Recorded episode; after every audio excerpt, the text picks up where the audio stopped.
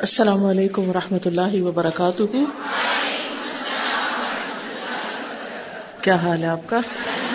الحمد للہ نحمد ونسلی علی رسول کریم اما بعد، فاعوذ باللہ من الشیطان الرجیم۔ بسم اللہ الرحمن الرحیم۔ رب اشرح لی صدری ویسر لی امری۔ واحلل عقدۃ من لسانی یفقهوا قولی شبہت سبغت حجرت ادبر القرآن۔ ایسا شبہ جو قرآن میں غور و فکر نہ کرنے کو جائز قرار دیتا ہے۔ Page number sixty eight. فن کا نہ قصدہم ان الکتاب و سنت لا حاجت الى تعلمہما پھر اگر ان کا ارادہ یا ان کا مقصد یہ ہے کہ کتاب و سنت کی تعلیم حاصل کرنے، اس کا علم حاصل کرنے کی کوئی ضرورت نہیں۔ وہ انہما یغنی غیرہما اور یہ کہ ان دونوں کے علاوہ چیزیں ہی کافی ہیں۔ یعنی یغنی کا مطلب کفایت کریں گی۔ یعنی قرآن و سنت کے علاوہ اور چیزیں ایسی ہیں جو انہیں قرآن و سنت سے غنی کر سکتی ہیں، بے نیاز کر سکتی ہیں۔ فہذا بہتان عظیم تو یہ بہت بڑا بہتان ہے، بہت غلط بات ہے، کیونکہ کوئی بھی چیز قرآن و سنت کی جگہ نہیں لے سکتی۔ خواہ کسی بھی عالم کا کتنا بھی بڑا کارنامہ یا کوئی کتاب یا کوئی کلام یا کوئی چیز ہو۔ تو اگر انسان یہ سمجھے کہ علماء کی مرتب کردہ کتابیں پڑھ کر اب اس کو ضرورت نہیں رہی کہ وہ قرآن و سنت کو پڑھے، تو یہ بہت ہی غلط بات ہوگی۔ وہ من کرم من القلی و زور اور انتہائی قابل انکار بات، منکر بات، اور جھوٹی بات۔ وہ ان کا نہ قصد ہم ان تعلم ہما صابن اور اگر ان کا مقصد یہ ہے کہ قرآن و سنت کا سیکھنا بڑا مشکل ہے، لا يقدر علیہ ہی اس پر قدرت حاصل نہیں ہو سکتی۔ فہوا ایدن زعم باطل، تو یہ بھی ایک بہت باطل دعوی ہے یعنی یہ بھی باطل بات ہے۔ لأن تعلم الكتاب والسنتی ایسر من تعلم مسائل الاراء والاجتہاد المنتشرہ کیونکہ کتاب اور سنت کا سیکھنا جو ہے، وہ زیادہ آسان ہے ایسر کس سے؟ من تعلم سیکھنے سے۔ مسائل الاراء والاجتہاد آرا اور اجتہاد کے مسائل المنتشرہ جو پھیلے ہوئے ہیں، بکھرے ہوئے ہیں۔ یعنی قرآن و سنت کا سیکھنا، فقہا کی آرا اور ان کے اشتہادات جو بہت پھیلے ہوئے ہیں، ان کو سیکھنا زیادہ مشکل کام ہے بنسبت قرآن و سنت کے۔ یعنی اگر آپ کبھی کمپیرزن بھی کرنا چاہیں تو دو تین کتابیں رکھ لیں۔ قرآن مجید رکھ لیں، حدیث رکھ لیں اور کوئی فک کی کتاب رکھ لیں۔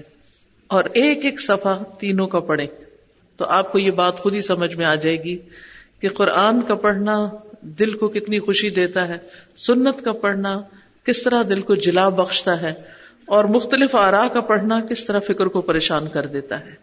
ماں فی غایت تاقید کسرتی اس کے ساتھ ساتھ کے وہ اپنے مقصد میں انتہائی پیچیدہ اور کثرت سے بھی ہیں۔ یعنی یہ نظریات جو ہیں، ان میں سے اکثر جو ہے وہ بہت پیچیدہ ہوتے ہیں۔ کافی ان میں کمپلیکیشن ہوتی۔ ہیں اور کثرت بھی ہوتی ہے آرا کی۔ واللہ جل وعلا یقول فی سورت القمری مرات متعددہ اور اللہ سبحانہ تعالی اللہ جل وعلا سورت القمر میں کئی بار فرماتے ہیں، وَلَقَدْ يَسَّرْنَا الْقُرْآنَ لِلذِّكْرِ فَهَلْ مِن مُدَّكِرٍ۔ اور البتہ تحقیق ہم نے قرآن کو نصیحت کے لیے آسان کر دیا تو ہے کوئی جو نصیحت حاصل کرے۔ وہ یقول تعلی فت دخان اور اللہ تعالیٰ نے سورت الدخان میں فرمایا فن نما یسر نہ بلسانک کہ ہم نے اس قرآن کو آپ کی زبان میں آسان کر دیا۔ وہ یقول فی مریم اور سورت مریم میں فرماتا ہے فن نما یسر نہ بلسان کلی تو بشر بہل متقین وہ تم وربی قوم الدا کہ ہم نے اس کو آپ کی زبان میں آسان کر دیا ہے تاکہ آپ متقین کو اس کے ساتھ خوشخبری دیں اور جھگڑالو قوم کو اس کے ذریعے خبردار کریں، ڈرائیں۔ فہو کتاب میسر بتیسیر اللہ لمن وفقہ اللہ للعمل به تو وہ یعنی قرآن، کتاب ہے بہت آسان، اللہ کے آسان کرنے کی وجہ سے۔ اس شخص کے لیے جس کو اللہ توفیق عطا کرے، اس پر عمل کرنے کی۔ واللہ یقول، اور اللہ تعالی فرماتا ہے، بل ہوا آیا تم بینا تم فی صدور الذین، فی صدور الذین اوت العلم، بلکہ وہ واضح آیات ہیں ان لوگوں کے سینوں میں جنہیں علم دیا گیا ہے۔ وہ یقول اور اللہ تعالیٰ فرماتا ہے، وَلَقَدْ جِئْنَاهُمْ بِكِتَابٍ فَصَّلْنَاهُ عَلَى عِلْمٍ عَلَى عِلْمٍ هُدًى وَرَحْمَةً لِقَوْمٍ اور ہم ان کے پاس ایک ایسی کتاب لائے ہیں جسے ہم نے علم کی بنا پر خوب کھول کر بیان کیا ہے۔ یعنی قرآن مجید جو ہے وہ کوئی پیچیدہ کتاب نہیں، واضح ہے۔ جس کو ہم نے علم کی بنا پر خوب کھول کر بیان کیا ہے، ان لوگوں کے لیے ہدایت اور رحمت بنا کر جو ایمان رکھتے ہیں۔ فلا شک کا ان الذي يتباعد عن هداه۔ يحاول التباعد عن هدى الله ورحمته فلا شک، تو کوئی شک نہیں۔ ان الذي کہ وہ شخص جو يتباعد دوری اختیار کرتا ہے، ان هداه اس کی ہدایت سے یعنی قرآن مجید کی ہدایت سے دور ہوتا ہے، یا دور رہنا چاہتا ہے يحاول التباعد، وہ کوشش کرتا ہے دوری کی انہد اللہ و رحمتی ہی اللہ کی رحمت اور اس کی ہدایت سے۔ یعنی جو شخص اس ہدایت سے دور ہوتا ہے تو وہ اللہ کی رحمت اور ہدایت سے دور رہنے کی کوشش کر رہا ہے۔ یعنی جو خود دور رہنا چاہتا ہے، وہ پھر دور ہی رہتا ہے۔ ولا شک کا انہاد القرآن العظیم نور الدی انزل اللہ الا اردی اور اس میں کوئی شک نہیں۔ انہاد القرآن العظیم کہ یہ قرآن عظیم۔ ہو نور وہ ایسا نور ہے اللہ انزل اللہ جس کو اللہ سبحان تعالیٰ نے اتارا ہے الا اردی ہی اپنی زمین پر۔ لیستدا ابھی ہی کہ اس سے روشنی حاصل کی جائے۔ فیو علم فی اہل حق من الباطل۔ تو اس کی روشنی میں حق کو باطل سے جان لیا جائے۔ والحسن من القبی اور خوبصورت کو بدسورت سے، اچھے کو برے سے۔ من الدار اور نفع مند چیز کو، مفید چیز کو نقصان دینے والی چیز سے۔ رشد من الغی اور ہدایت کو گمراہی سے۔ قال اللہ تعالی یا ایوہ الناس قد جاءکم برہان من ربکم اے لوگو، تمہارے پاس، تمہارے رب کی طرف سے ایک واضح دلیل آ گئی ہے۔ وہ انزلنا الیکم نورم مبینہ اور ہم نے تمہاری طرف ایک واضح روشن نور نازل کیا ہے۔ قد جاءكم برهان من ربكم وأنزلنا إليكم نورا مبينا. وقال تعالی، اور اللہ تعالی کا فرمان ہے، قد جاءکم من اللہ نور و کتاب مبین۔ تحقیق آ چکی تمہارے پاس اللہ کی طرف سے ایک روشنی اور واضح کتاب۔ یہدی بہ اللہ من اتبع رضوانہ سبل السلام۔ اللہ سبحان تعالیٰ اس کے ذریعے سلامتی کے راستوں کی رہنمائی کرتا ہے اس شخص کی جو اس کی رضامندی کی پیروی کرے۔ وہ یخرج من الظلمات الى النور اور انہیں اندھیروں سے نکال کر روشنی کی طرف لاتا ہے بے ہی اپنے اذن سے۔ وہ یہدیہم الى صراط مستقیم۔ اور انہیں سیدھے رستے کی طرف ہدایت دیتا ہے۔ یعنی اللہ کی طرف سے ایک ایسی روشن کتاب آ چکی ہے کہ جو لوگ اللہ کی رضا کے پیچھے چلنا چاہے اللہ تعالیٰ انہیں سلامتی کے راستوں کی ہدایت دیتا ہے اور اندھیروں سے نکال کر روشنی کی طرف لاتا ہے اور انہیں سیدھا رستہ دکھاتا ہے۔ تو یہ ساری رحمتیں اور نعمتیں اس وقت تک حاصل نہیں کی جا سکتی جب تک ہمارا قرآن مجید سے تعلق نہ ہو۔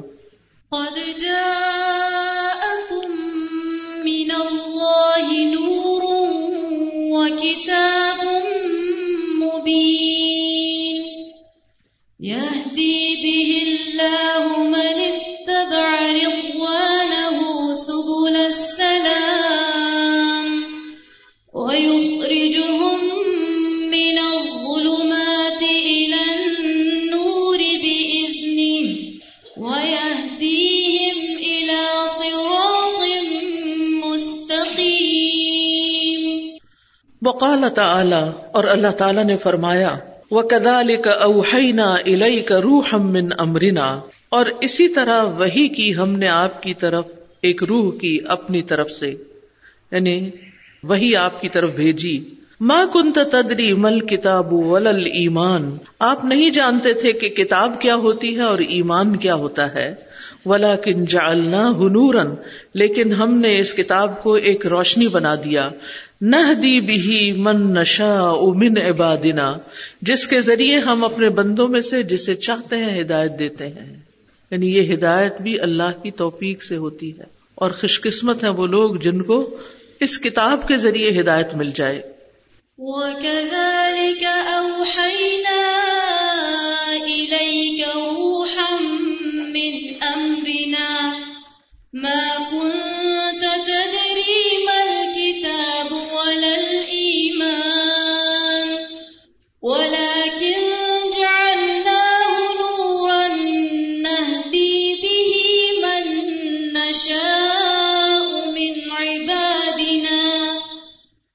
وقال تعالی اور اللہ تعالی کا فرمان ہے فآمنوا باللہ و رسول ہی و نور الذی انزلنا۔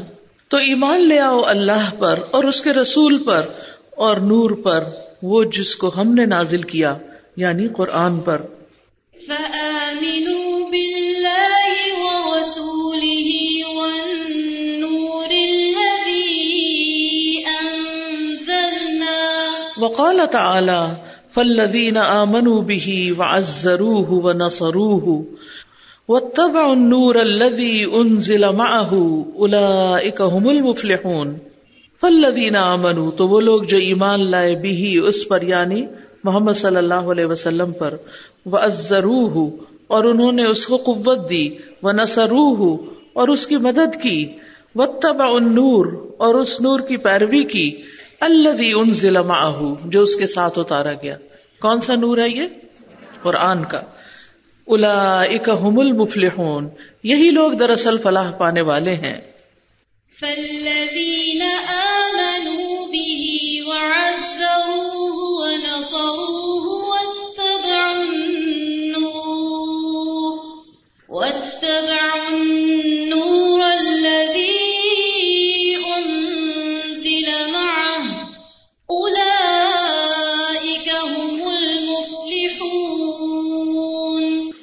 بحادا تعلم ایوہ المسلم المنصف. اسی کے ساتھ تم جان لو یعنی یہ دلائل جو ہیں یا یہ آیات جو ہیں، ان کو پڑھنے کے بعد جان لو. اے منصف یعنی عادل مسلمان، انہو یجب علیک الجد والاجتہاد، کہ تم پر واجب ہے، لازم ہے، سخت محنت اور جد و جہد. فی تعلم کتاب اللہ اللہ کی کتاب سیکھنے کے لیے. وہ سنت رسول ہی اور اس کے رسول کی سنت کو صلی اللہ علیہ وسلم۔ بال وسائل نافعتی نفع مند وسائل کے ساتھ۔ المنتجتی جو نتیجہ خیز ہیں۔ نتیجہ لانے والے اور نفع مند وسائل ذرائع کے ذریعے کتاب اللہ اور سنت رسول کو سیکھنے کے لیے سخت محنت کرو۔ والعمل بكل ما علمك الله منهما علما صحيحا اور عمل کے لیے کوشش کرو۔ ہر اس چیز پر عمل کی جو ان دونوں میں سے اللہ تعالیٰ تمہیں سکھا دے صحیح علم کے ساتھ۔ ول تعلم اور چاہیے کہ تم جان لو، تمہیں معلوم ہونا چاہیے۔ ان تعلم کتاب اللہ کہ اللہ تعالی کی کتاب کا سیکھنا۔ وہ سنت رسول ہی اور اس کی رسول کی سنت کا سیکھنا۔ فی حاض زمانی اس زمانے میں ائی سرو من آسان ہے بے کثیر کہیں زیادہ فل الا پہلی صدیوں یا پہلے زمانے سے۔ یعنی پچھلے زمانے کی نسبت آج کے دور میں قرآن و سنت کی تعلیم حاصل کرنا آسان ہو گیا ہے۔ کیونکہ ذرائع متعدد ہو گئے ہیں، سفر آسان ہو گیا ہے، استاد بھی آسانی سے مل جاتے ہیں، لکھنے پڑھنے کے وسائل بھی اب آپ دیکھیں کہ صرف قلم کا استعمال نہیں، کمپیوٹر کا استعمال جو ہے، اور صرف گھر میں بیٹھ کے نہیں، آن لائن بھی، اور مختلف ویب سائٹ سے بہت کچھ انسان سیکھ سکتا ہے، جن میں صحیح علم ہو۔ لسہولتی معرفتی جمی امایت اللہ کو بدالک ان تمام چیزوں کی معرفت کی سہولت کی وجہ سے جو اس سے متعلق ہیں۔ یعنی متعلقہ علوم سے متعلق جو چیزیں ہیں۔ من ناسخ و منسوخ خواہ وہ ناسخ و منسوخ کا علم ہو، وہ عام من و خاص خواہ عام اور خاص کا علم ہو، وہ مطلق و مقید یا مطلق اور مقید کا علم ہو، وہ مجمل و مبین یا مجمل جو اجمالی ہو، وہ مبین اور بیان کرنے والا، واضح۔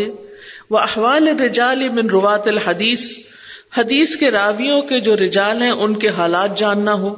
وہ تمیز بین صحیح و ضعیف صحیح اور ضعیف میں فرق کرنا ہو اس سے متعلق علم۔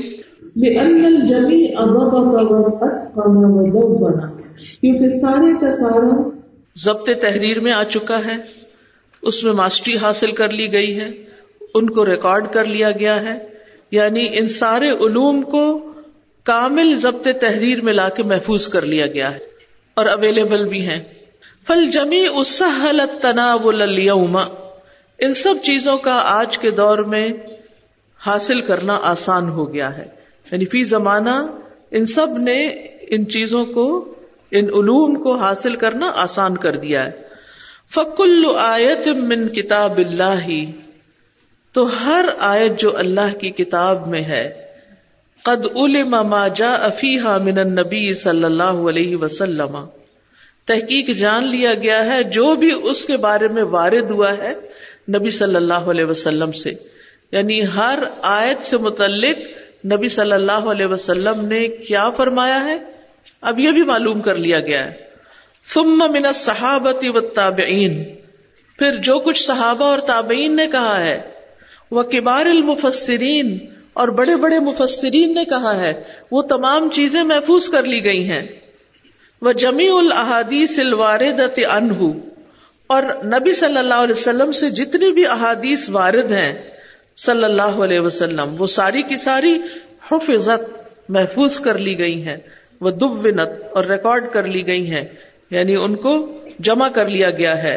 وہ علمت احوال متونہا و اسانی اور ان کے متن اور صنعت کے جو حالات ہیں، کہ صحیح ہے یا ضعیف ہے یا جو بھی، وہ بھی جان لیے گئے ہیں۔ وہ ماں یا من العلل والضعف، اور جو بھی ان تک پہنچتے ہیں علتوں یا ضعف میں سے، کمزوری میں سے ویک حدیث میں سے یعنی جو ان کو ویک کرتے ہیں یا حدیث کے اندر کوئی علت پائی جاتی ہے، وہ چیزیں بھی سب معلوم ہو چکی ہیں۔ فجمی اس شروط علت اشترطوها فی الاشتہادی یس تحصیل جدن تو ساری شروط جن کو انہوں نے اشتہاد کے لیے شرط قرار دیا ہے، کہ یہ سارے علوم پتہ ہونے چاہیے یس آسان ہو گئی ہے۔ تحصیل ان علوم کا حاصل کرنا جدن بہت زیادہ، بہت آسان ہو گیا ہے۔ اللہ کل من رضا اللہ فہمن و علم جس کو بھی اللہ نے فہم اور علم عطا کیا ہے، اس کے لیے اب یہ اشتہاد کی شرائط میں جو علوم بیان کیے جاتے ہیں، ان علوم کو حاصل کرنا بھی آسان ہو گیا ہے۔ وہ ناسخ و منسوخ اور ناسخ و منسوخ و الخاص و العام خاص و عام و المطلق مطلق اور مقید و اور اسی طرح، تسہل معرفت اليوم اللہ کل ناظر فی الکتاب و سننا آسان ہو گیا ہے اس کا علم حاصل کرنا آج کل ہر دیکھنے والے، پڑھنے والے کے لیے جو کتاب و سنت میں نظر رکھتا ہے۔ ممن رضا اللہ فہمن جس کو بھی اللہ نے فہم عطا کیا ہے۔ وہ وف لتعلم کتاب اللہ و سنت رسولی اور جس کو اللہ نے توفیق دی ہے کہ وہ کتاب اللہ اور اس کے رسول صلی اللہ علیہ وسلم کی سنت کا علم سیکھے۔